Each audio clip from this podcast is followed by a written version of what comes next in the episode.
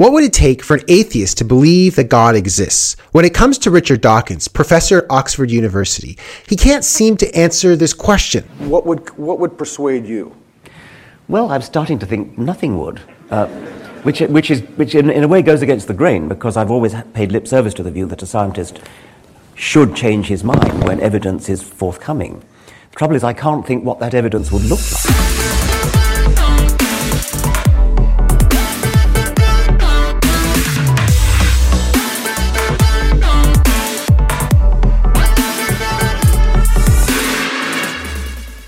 Many people have claimed that Christianity is objectively false. That's because there is no Humpty Dumpty and there is no God. None, not one, no God, never was. But there are plenty of other people who have studied the evidence and decided that it was objectively true. Prove it. Prove it. Yeah, let's see you prove that Christianity is true. Well, like we discussed in the last episode, the word prove is a slippery term. What one person considers to have been proven has not been proven to someone else. Look, exist. Is proof enough for you? That's enough for me. Nope. Nope, absolutely not. It's just not enough. Not good enough. So I think it's best not to talk about proving Christianity. Instead, it's better to talk about providing a compelling case or showing that Christianity is more than 50% likely to be true. Only 50% likely to be true? That's it? That's lame. Pathetic. Hey, I didn't say it was only 50%. I said that it was more than 50%, which is just another way of saying it's more irrational to believe than to deny. That's my point. The truth is, it could be much more than 50%. It could be 70% or 90% or 100%. I'm just saying that a good case will require it to be at least 51%. How much more than that is a different matter. Why do you have to be so logical? Pathetic. Go get a life. Hey, it's important to be precise and it's important to think carefully, critically, and logically. If you're going to do apologetics well, that's what you have to do. So boring. Well, if you're not willing to be precise and logical and careful in your thinking, you're going to end up doing apologetics in the way that many academics think of the word. Do you remember how lots of university professors and scholars think of it?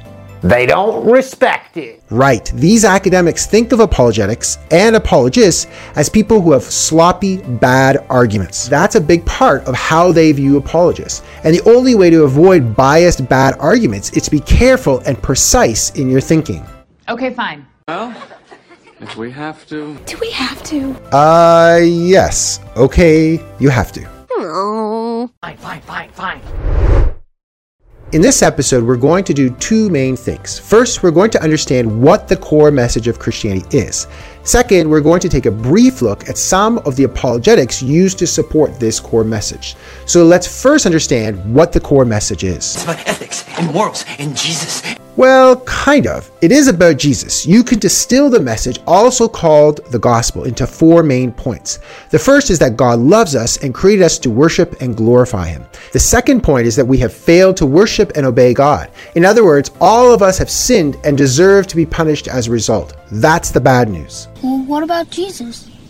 Well, that's the good news. The third point is that God made it possible for us to be forgiven through Jesus' death on a cross. In his death and resurrection, Jesus paid the penalty for our sins, and therefore we can be forgiven by God.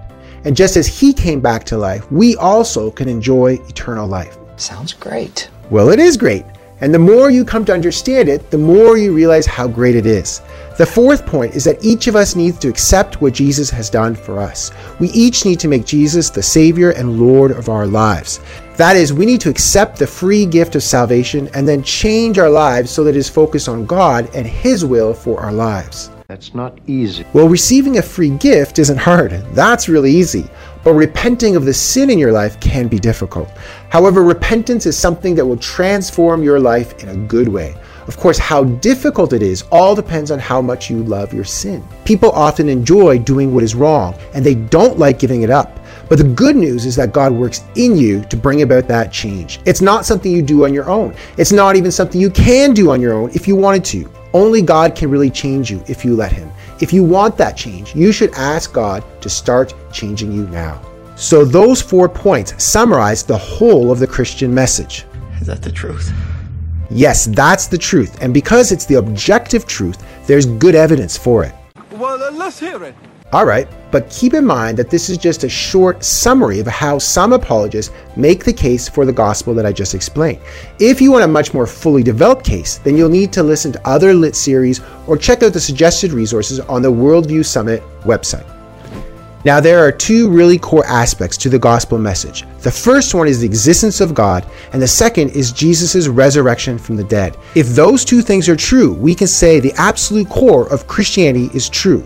There are other things that are also important, but they aren't as foundational as those two things. That's because there is no Humpty Dumpty and there is no God. None, not one, no God, never was. Many atheists think there is no evidence for God, but there are a number of very well respected philosophers who disagree. For example, William Lane Craig has a PhD in philosophy and has engaged in dozens of debates over the course of his life. Over and over again, he wins these debates against some of the top atheists and skeptics in the world. What does he say?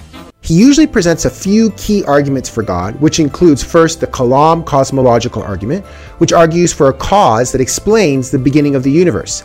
Second, he'll probably present the fine tuning argument, which argues that certain constants found in the laws of physics are very finely tuned.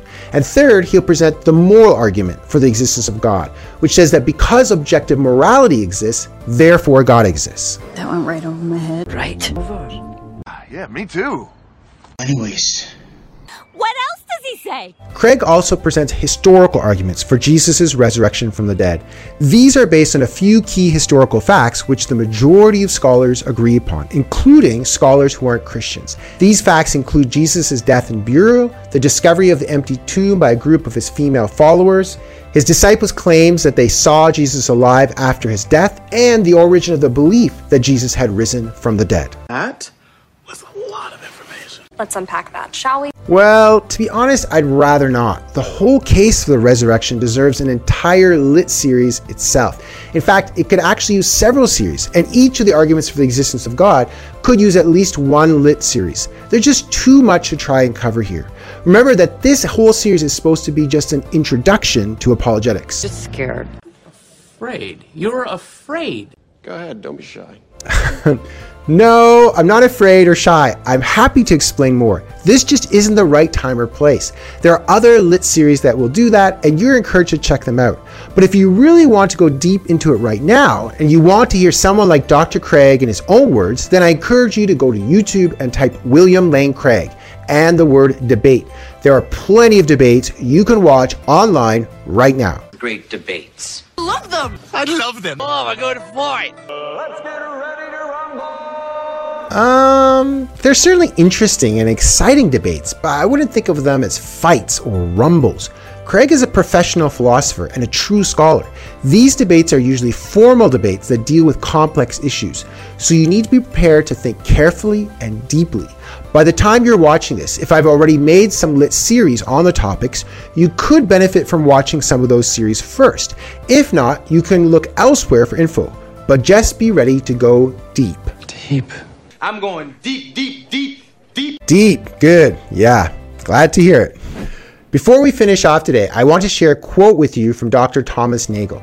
This quote is specifically for those of you who might be really skeptical that any good argument for God exists.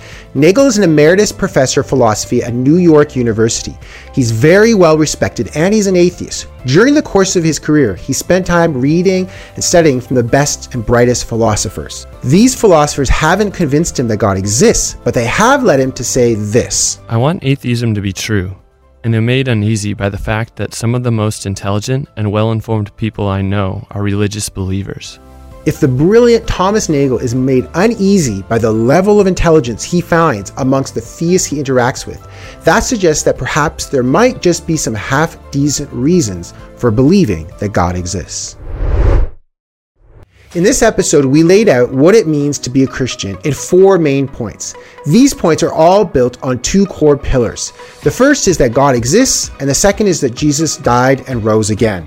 A lot of Christian apologetics is done to defend these two key pillars, and there are different types of apologists who take different approaches. One well respected apologist, Dr. William Lane Craig, defends these points by presenting a few arguments for the existence of God and then giving historical arguments for Jesus' death and resurrection.